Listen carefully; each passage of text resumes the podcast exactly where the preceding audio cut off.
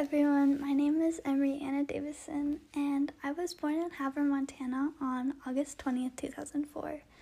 I've played softball and volleyball for as long as I can remember when I was little, and I still play here at Havre High.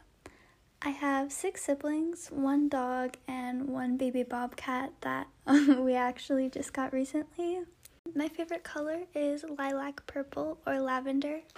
My favorite place to be has definitely have to be either Glacier National Park or one of the California boardwalks. I travel pretty frequently and I absolutely love being outdoors. Going boating and camping during the summer is my absolute favorite. Um, I plan to go to college at MSU Northern and then attend medical school in Washington State.